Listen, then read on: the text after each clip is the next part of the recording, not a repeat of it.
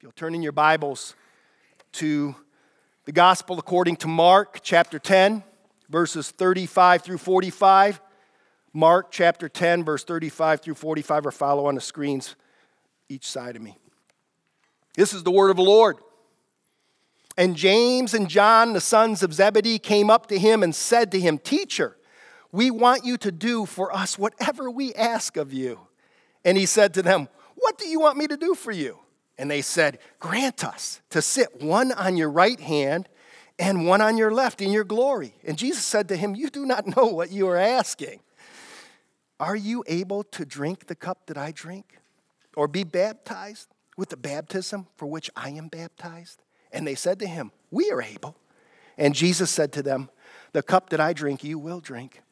And the baptism with which I am baptized, you will be baptized. But to sit at my right hand or my left is not mine to grant, but it is for those for whom it has been prepared. And when the ten heard it, they began to be indignant at James and John. And Jesus called them to him and he said, You know that those who are considered rulers of the Gentiles lord it over them, and their great ones exercise authority over them. But it shall not be so among you. But whoever would be great among you must be your servant, and whoever would be first among you must be slave of all. For even the Son of Man came not to be served, but to serve and to give his life as a ransom for many. So ends the reading of God's word. Children ages three through kindergarten may now proceed to the little landing if they did. Good morning, Faith Family at the Landing we have the opportunity uh, this very Lord's Day to take a pause before we return back to the series in 1 Samuel next Sunday and, under the elders' direction, proclaim the glories of God's design for the local church in deacons.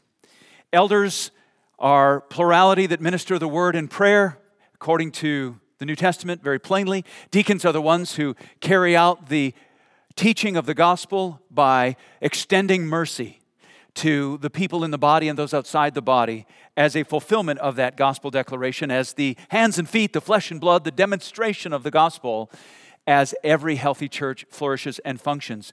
The book of Acts, in cha- Acts chapter 6, tells us when that happens, many come to faith in Jesus Christ. So, this is a strategy for church growth and evangelism. This is a strategy for obedience to the New Testament and to the whole Bible, and it's a strategy to bring God glory. So we're going to look briefly at the passage Larry just read out of Mark chapter 10. Let's ask for God's help one more time as I pray. Help me, Father, to make plain and clear the very word you've given me from Mark 10. Show us Christ, the supreme deacon. Cause us to worship him and desire to be receiving from him all the mercy he has to give, so powerfully that we then become mercy givers ourselves. Transform us, reform us, welcome us into the great work that you're doing, Lord Jesus, to bless with mercy your church on the earth, to bless with mercy the lost that live on the earth, who then might be saved. Thank you for this privilege to lay some deep and important groundwork for the very future of this church and its identity. I pray that not long from now, in name and in function, you would have healthy elders and deacons functioning, growing, alive, thriving, gospel pro- proclaiming, gospel demonstrating, sinner saving, God glorifying in this church, I pray. In His and your sweet name, I ask all these things. Amen. at the height of Moses' fear as to whether he could lead the rebellious people of Israel out of Egypt and into the promised land, he cried out to the Lord, Please show me your glory. God said, I will make my goodness pass before you, and I will proclaim my name to you, the Lord. I will be gracious to whom I will be gracious. I will show mercy on whom I will show mercy. All God's glory is in His name. All God's name is in His goodness. All God's goodness is in His mercy. The very essence of God is mercy. All He does for His people and for His world is show them mercy. We come to God today, and all that we deserve is wrath, and all that we get from Him because of Christ is mercy. Mercy is the very air, it's the very substance, it's the very essence of God, therefore, it's the very substance and essence of the church. God so required mercy to burst forth from the people of Israel that when they didn't show mercy, he was furious with them. One scholar showed me this recently. He pointed to Zechariah 7, verses 9 and following. Listen as I read the word of the prophet Zechariah. Thus says the Lord of hosts Render true judgments, show kindness and mercy to one another. Do not oppress the widow, the fatherless, the sojourner, or the poor. Let none of you devise evil against another in your heart. But they refused to pay attention and turned a stubborn shoulder and stopped their ears that they might not hear. Therefore, great anger came from the Lord of hosts. As I called and they would not hear, so they called and I would not hear, says the Lord of hosts. God was so angry with Israel because they wouldn't pass through the mercy that they had received from Him. They, they wanted to be a cul de sac and not a conduit of mercy. God is furious with anybody who receives good mercy from Him and then doesn't pass it on. So furious with the people of Israel that He put them into exile, into 70 years of slavery and captivity in Babylon because, in part, they wouldn't show the mercy to others that he had shown to them. It's a stunning, stunning connection with prayer at the end of that verse in verse 13. It says, As I called, they would not hear, so they called, and I would not hear. You don't have a prayer week at a church without a plan for showing mercy. God says, Did you say something? So, no surprise when Christ, the Son of God, comes and his entire ministry is mercy. Everything about Jesus' ministry is mercy. Over and over, he is showing mercy to the world. At the climax, he shows mercy in, the, in his death on the cross and in his resurrection, but he shows mercy in his teaching, in his feeding, in his miracles, in his healing, in the way he corrects his opponents, in the way he even brings down judgment on those who are bent for destruction. He's showing mercy the whole time. Mercy defines Christ and his ministry, for Christ himself is God. We see that he then calls himself in this stunning passage, the apex, most important passage, almost assuredly in Mark, the Gospel of Mark, is Mark 10 45. For even the Son of Man came not to be deaconed, but to deacon. He came not to be served, but to serve, meaning serving mercy for a higher cause, and to give his life as a ransom for many. Jesus presents himself as the supreme deacon by coming and taking on flesh, living a gracious and merciful life, and then dying on the cross in mercy. He shows us God's mercy. He comes and doesn't just reveal and show us God's mercy, but he implants it in us and transforms us so that we are now recipients of mercy and purveyors, free givers, and makers of mercy ourselves. Just before he's about to go to his death here at Mark chapter 10, he says, Don't think I came that you would serve me. You're not my deacon, I'm yours. If you try to serve me, you undermine my nature and my mission. I came to serve you. I came to be your minister of mercy. I am all fullness, you are empty. I am life itself, you are dead. I am sinless, you are depraved in all you think and do. I am goodness itself, you call evil good. You don't serve me, I serve you. Jesus says, I did not come to be served, but to serve and give my life as a ransom for many. So I have two aims in this message. Aim number one, that you would receive the mercy of Christ and be stunned and amazed that He came to cause His mercy to be received and dwell within your heart, such that you are transformed into not only a mercy receiver from Christ, but a mercy maker in all spheres of your life. Aim number two, that you would be able to see how Jesus is not only making of us, but of his disciples deacon types, mercy ministers, so that you will know what it's like to spot deacon leaders in our church because you'll see them doing these things by the way God has equipped them and trained and built them up and blessed them and gifted them. And you will know what every one of us is to aspire to. Before we're done, I'm going to call every one of us to say, Lord, make me a mercy minister, a deacon. Not in the office merely. Some will aspire to that office, praise the Lord.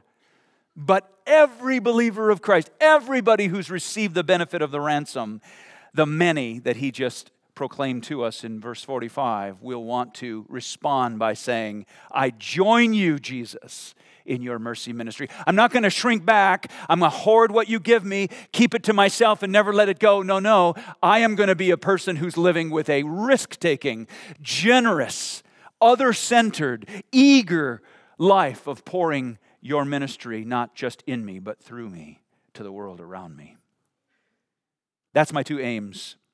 In Mark 10, Jesus is coming to the climax of his earthly ministry just before he enters Jerusalem and enters into the final week of his life on earth.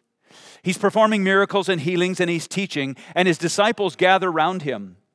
And an argument grows among them over which is the greatest. In chapter 9, verse 33, there's a debate about who's first and last, and Jesus resolves it by saying if anyone would be first, he must be last of all and servant of all. Deacon. That word servant is you must be a deacon.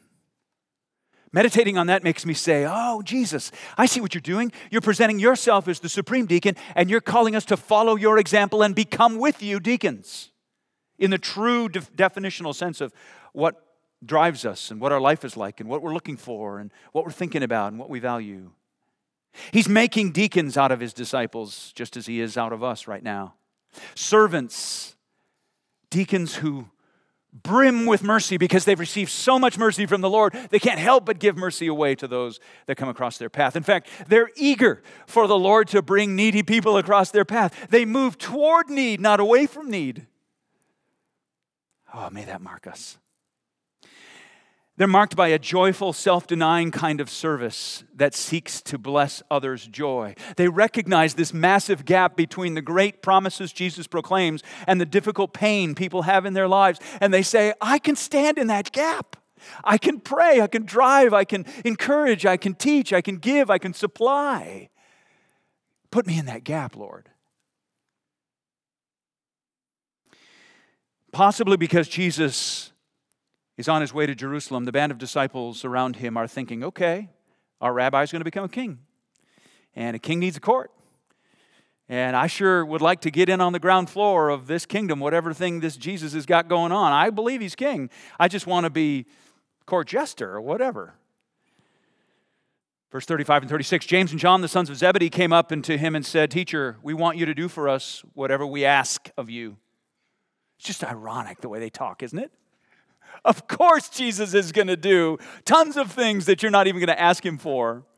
That's what he comes to do to be your deacon, to be your servant, your mercy minister. And you've got something in your head you want to ask him to do for you. And, and notice the emphasis of Jesus' response. And he said to them, What do you want me to do for you? Emphasis on the me. Remember who you're talking to, James and John. Don't miss the irony that's dripping in the interchange. Of course, Jesus is about to do great and marvelous things for them. They're not impertinent with this question. Just before, John records in chapter 14, he said, If you ask me anything in my name, I will do it. So they're saying, Okay, we've got something to ask you to do for us. Well, they're not interested in asking for Jesus' glory, they're interested in asking for their own glory they ask, Who gets to sit on your right hand and on your left in your kingdom to come?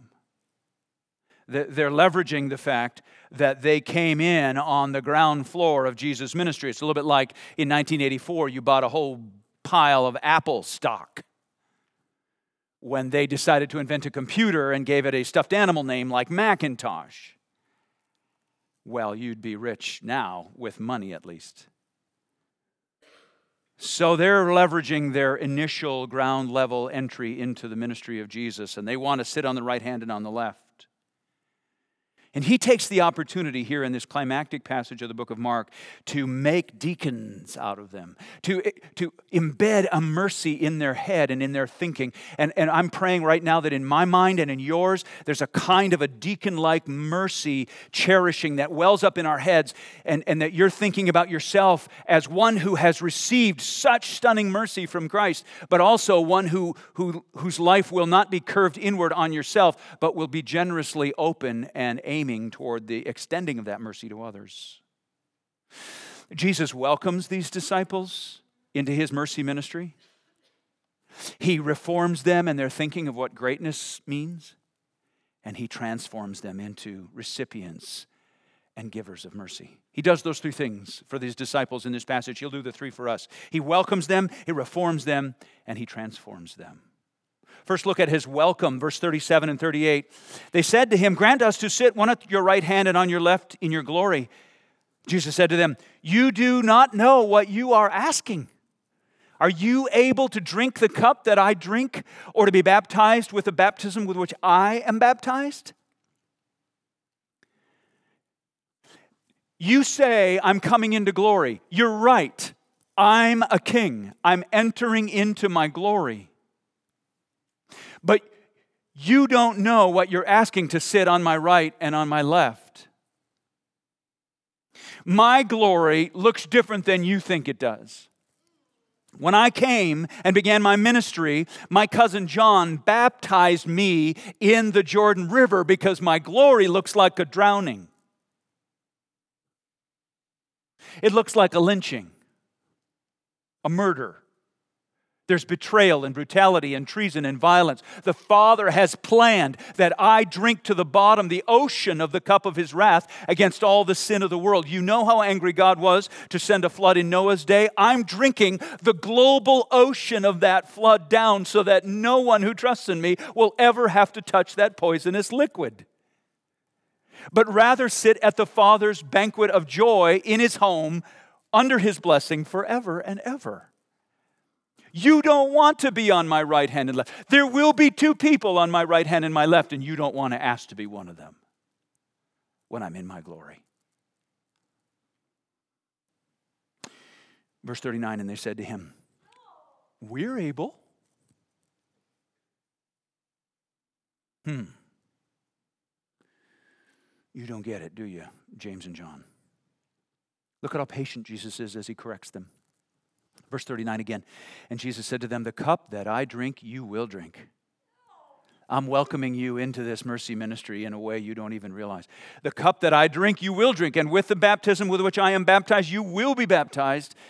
They're going to die, in other words. They're going to give of their lives. The call on these deacon type disciples, all who would call Jesus Lord and Savior, all who follow after Jesus, are going to die it's a giving of our lives, isn't it?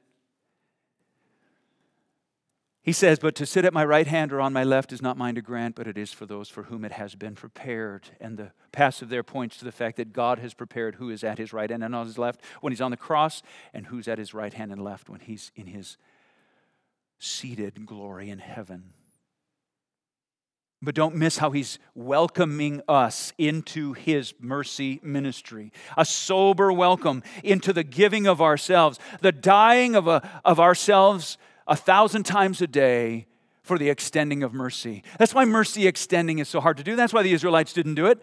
That's why that there, there's so little understanding of what true deacon ministry looks like in a church. It means people who are following Christ die to themselves a thousand times a day and say, I'm going to inconvenience and deny myself in order that I might bless you with some joy in your salvation or present to you the gospel for the very first time that you might be saved. Romans 8, 16 and 17, the Spirit Himself bears witness with our spirit that we're children of God, and if children, then heirs, heirs of God, and fellow heirs with Christ, provided we suffer with Him in order that we may be also glorified with him. There's the reward and there's the sober, severe invitation and welcome. 1 Peter 4 14, if you are insulted for the name of Christ, you are blessed because the Spirit of glory and of God rests upon you. Jesus was seen in his humble, deacon like, mercy responding glory when he was insulted. So if you're insulted for his sake, the Spirit of glory rests on you too. But let none of you suffer as a murderer, a thief, or an evildoer, as a meddler, like the two hanging on Jesus left and right. Don't suffer for the reasons they were there. Yet if anyone suffers as a Christian, let him not be ashamed, but let him glorify God in that name.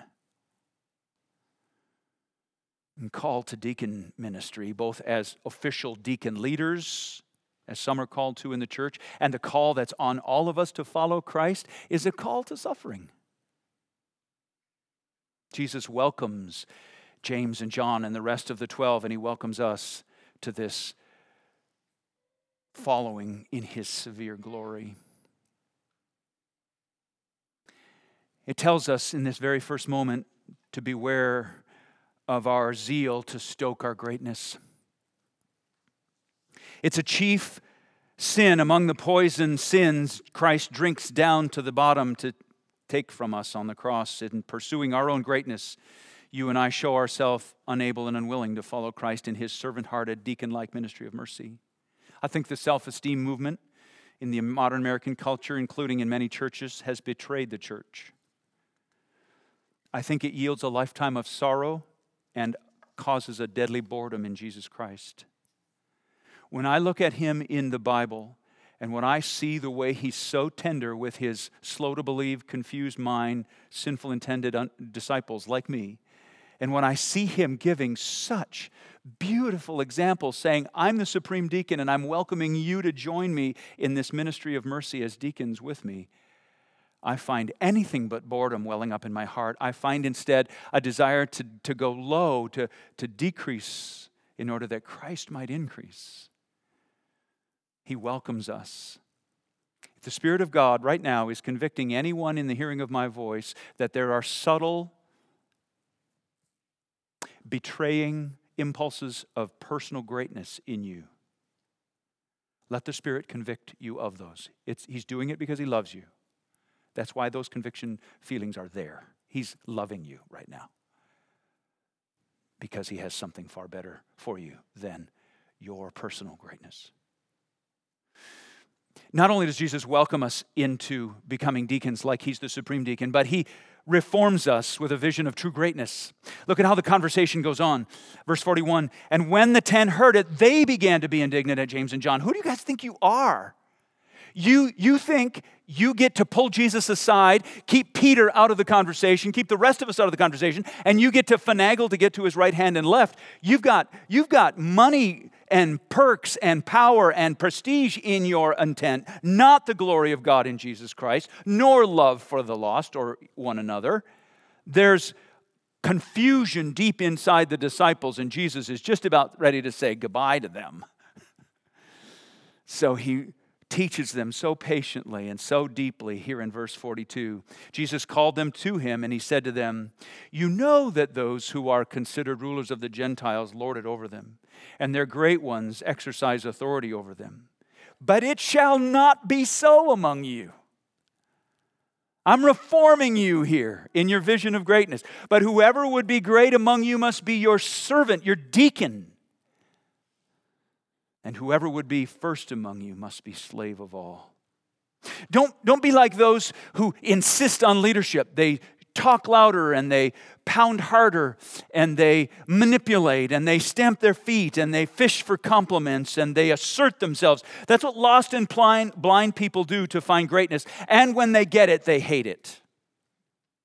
But if you're mine, Jesus says, if you're mercied by me, transformed in heart by me, you will be great the way I am great by being a servant, a deacon, a minister of mercy to the needy. Go low, and I will lift you high. Be last, and I will make you first. Be a slave to righteousness for everyone, and I, your master, will welcome you into my joy forever. Whoever loves his life loses it Whoever hates his life in this world will keep it for eternal life. If anyone serves me, he must follow me. And where I am, there my servant will be also. If anyone serves me, the Father will honor him. John 12.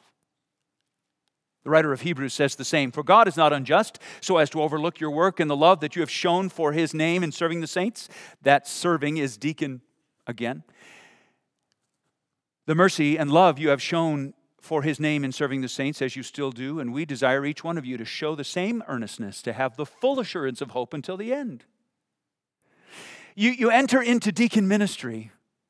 Whether you become uh, one who is overseeing a, a deacon ministry and other deacon types, whether you're an official with hands laid on you, or you're just the rest of us who are all called to this Christ like, deacon like ministry, when you enter into this ministry, something exciting happens inside of you. You start serving people, you start caring for other people, and it gets to be uh, addictive. It's a thrill. You just say, I can't wait to find people to encourage and serve again. And it's because you get addicted to God. He's there in that. His mercy is flowing through that. And you say, I don't want to do anything in my life that's just plain old small and selfish anymore. I want to do stuff that cares for the needs that I have personally and in my family, but I want to keep serving other people everywhere I go and every day I live. That's what deacon types do. They come to the end of their day and they say, there's no doubt in my mind that God is real. There's no doubt in my mind the Bible is real. There's no doubt in my mind heaven is real and I'm going there. And there's no doubt in my mind that I'm real. Oh, for a movement of Christians who are so absolutely confident in all those things because they are a mercy making, deacon like people all the time. And they're constantly living that way so that their confidence in God just beams out of them like life unto life. And everybody that comes around them says, You are from another planet. Well, I'm at least going to one. Paul said to Timothy, For those who serve well as deacons gain a good standing for themselves and also great confidence in the faith that is in Christ Jesus. There's a heavenly greatness with Christ that far outstrips the paltry so called greatness of the world. So, which greatness do you pursue? There are two kinds, and there are only two kinds. There's the used car lot, airfield floppy man greatness, or there's the go low, receive mercy, give mercy, follow Jesus greatness. There's only two kinds. After welcoming us, reforming us, then Jesus does his greatest mercy. He transforms us. Look at the solid ground and foundation of his teaching. It begins with the word for in verse 45 because it's the basis, it's the footing, it's the deepest underpinnings below the basement of everything he's teaching to his disciples. It's why it's become the bellwether signature verse of the book of Mark. Mark 10:45. For even the son of man came not to be served, but to serve and to give his life as a ransom for many.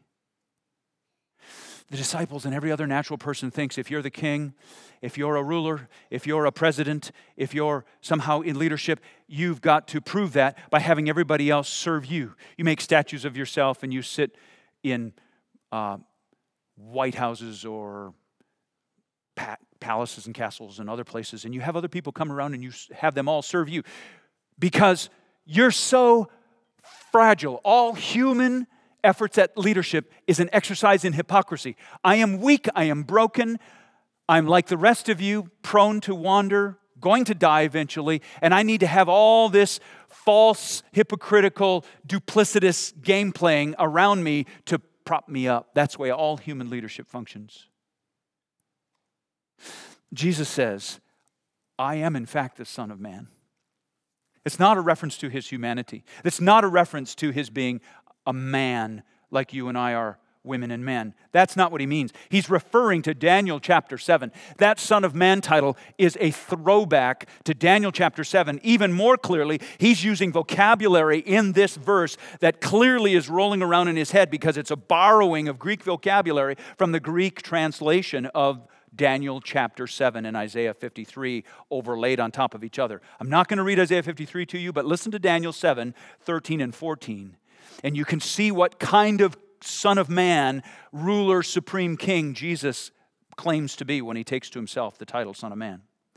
I saw, Daniel says, in the night visions, and behold, with the clouds of heaven, there came one like a Son of Man. And he came to the Ancient of Days and was presented before him. And to him was given dominion and glory and a kingdom and all peoples, nations, languages should serve him. His dominion is an everlasting dominion which shall not pass away, and his kingdom one that shall not be destroyed. Jesus is saying, Remember Daniel? and all the kingdoms and how big and strong they are, made out of bronze and, and clay and gold. Well, those kingdoms are going to be destroyed because at, down at their feet, this tiny little rock is going to come. That's me. I'm the Son of Man. And my little tiny rock is going to explode all those kingdoms and become a kingdom bigger than the world. One no other kingdom will ever replace. That's what Jesus says when he says, I'm the Son of Man. But he says, even me as the Son of Man comes not to be served, but to serve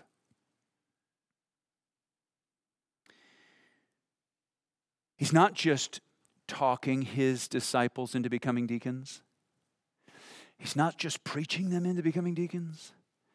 He's not just theologizing them into becoming deacons. He's not just pushing and pressuring them into becoming deacons. He's giving them the last thing they deserve. He's giving them the very last thing they have a right to expect from him.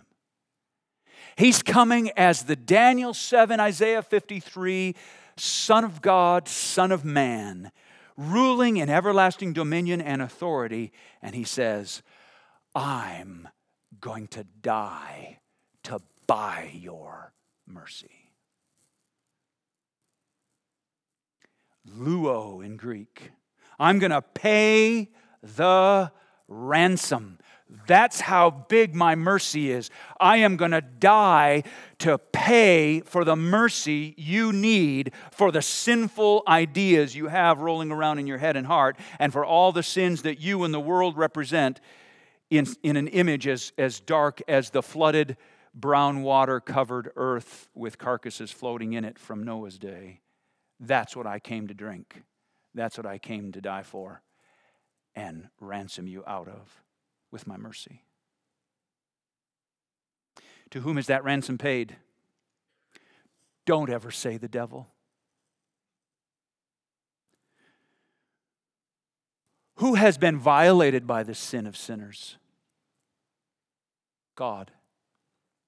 Who is the judge who has the sufficient goodness, holiness, justice, and wisdom to pass judgment against sinners? God. To whom is the debt of sin owed? God. The devil is just his bailiff. At the launch of Jesus' ministry, he brings mercy. He said way back in Luke 4 The Spirit of the Lord is upon me because he has anointed me to proclaim good news to the poor. He has sent me to proclaim liberty to the captives, recovering of sight to the blind and to set at liberty those who were oppressed, to proclaim the year of the Lord's favor. And he rolled up the scroll, gave it back to the attendant, sat down, and the eyes of all in the synagogue were fixed on him. And he began to say to them, Today this scripture has been fulfilled in your hearing. This is the freedom, this is the mercy, this is the salvation, the liberty that Christ came to give us by dying for us and paying the ransom to God that we might be restored. That the debt of our sin might be paid, that the guilt that we own might be His, and the righteousness that He owns might be ours, and that we might come before the Lord having assurance that all we will receive from Him is mercy in our time of need, and that we will be so transformed inside our identity that we will not look for opportunities to advance our own greatness, but that we will love the opportunity to decrease and advance Christ's greatness. John the Baptist said, Now my joy is full. He must increase, that I might, I might decrease. Paul makes it plain that God desires all men to be saved and to come to the knowledge of the truth, and that Jesus gave himself as a ransom for all, a testimony at the proper time, 1 Timothy 2 4. So, this is our salvation. This is God desiring us to be saved. This is what it means to be saved, to be enlisted in this mercy ministry mission of becoming a deacon like person. We are ransomed indeed. Some of you will feel overwhelmed by the call, not only to the, the official call to become a deacon, but maybe you'll feel overwhelmed by this vision of discipleship that I'm laying before you, following Christ as our supreme deacon of mercy. Listen to Peter's encouragement to his readers, and it comes as the Spirit's encouragement to us. As each has received a gift, use it to serve one another as good stewards of God's varied grace. Whoever speaks is one who speaks oracles of God. Whoever serves as one who serves by the strength that God supplies, in order that in everything God may be glorified through Jesus Christ. It's as if the Holy Spirit, writing the Bible through Peter, knows every one of us in this room, whether we are an elder or a formal deacon, or whether we are deacons because we're followers of Christ, feel overwhelmed at how hard it is. It seems like such a high vision. How can we do this? Well, 1 Peter 4 10 and 11 promises we do it by the strength that God supplies. Do you realize the very heart of God in designing the local church with the word thundering forth? And that creating this massive gap between the pain and the sin and the fallenness of the world. And yet the glories of God are not in any way diminished or reduced or minimized, but they are held high and maximized and spoken in all their ethereal glory. And yet, the gap between the difficulties of the world, the breakdown of relationships, the burdens of fear and sin, sleepless nights and illness, difficulties of finances and relationships and emotions. That gap is not there by accident. It's not as if God doesn't know it, He put it there. He put it there. So that we would come to Him and say, Lord, would you come in the midst of this great gap between the great need this world has had ever since Adam and Eve's fall into sin and the great glories which you have revealed to us in your Son, Jesus Christ? and his ransoming and purchasing mercy for us to make us men and women of mercy? It's no wonder Martin Luther in the 1570s in Germany not only preached the gospel with blowtorch fire, but he also started up a ministry of the diaconate to care, especially for the children who were hungry and disabled in the cities of Germany where he served. It's easy to forget that Martin Luther had a whole bunch of people coming to him for crutches. John Wesley began medical dispensaries in the mid 1700s in London, England, because the scriptures commanded the compassion of Christ for the sick in order that they might then become well, hear the gospel, and get really well. On the mission field of India, the great William Carey preached the gospel, translated the word of God to, into Bengali and Sanskrit, among other languages, but simultaneously reformed abhorrent abuse of women and brought new medical breakthroughs to India that God has used to bless that nation to this day. In revival of 1906 in Wales, entire cities like Newcastle, Wales, had their entire populations of the homeless poor wiped out in a year. 300,000 people were in that city at the time.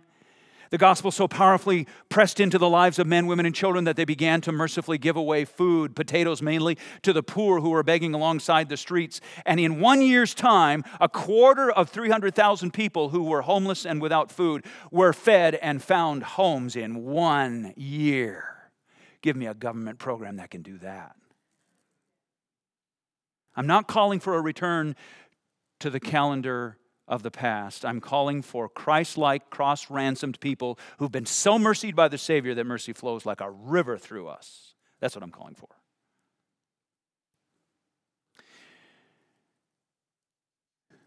Deacon ministry is already functioning and well and alive at the landing, praise the Lord. But it's everyone's desire to be deacon like in the Christ like sense, the Mark 10 sense. But many in this room should aspire to be deacons. You should desire to become a deacon, 1 Timothy 3 style. And from this vision Jesus gives in Mark 10, everyone should know exactly how to pray for those who are deacons, plus how to pray for all the rest of us who are on the path of growing in our discipleship and mercy making like Christ. May this biblical vision of deacons burst forth like tulips in Holland, like sap from a maple tree, like Christ from the grave. Let's pray. I'm asking for a miracle, Lord. I know that. Many questions remain. Your word is sufficient for them all. You have done a great thing at the landing. From the basement of Kevin and Stephanie's home to the location over in Proctor to this Duluth location and wherever you will have us be, you are the greatest thing about the landing. You have loved us. You have strengthened us. You have established us. You have blessed this church with good and godly elders. And you have blessed us with deacons.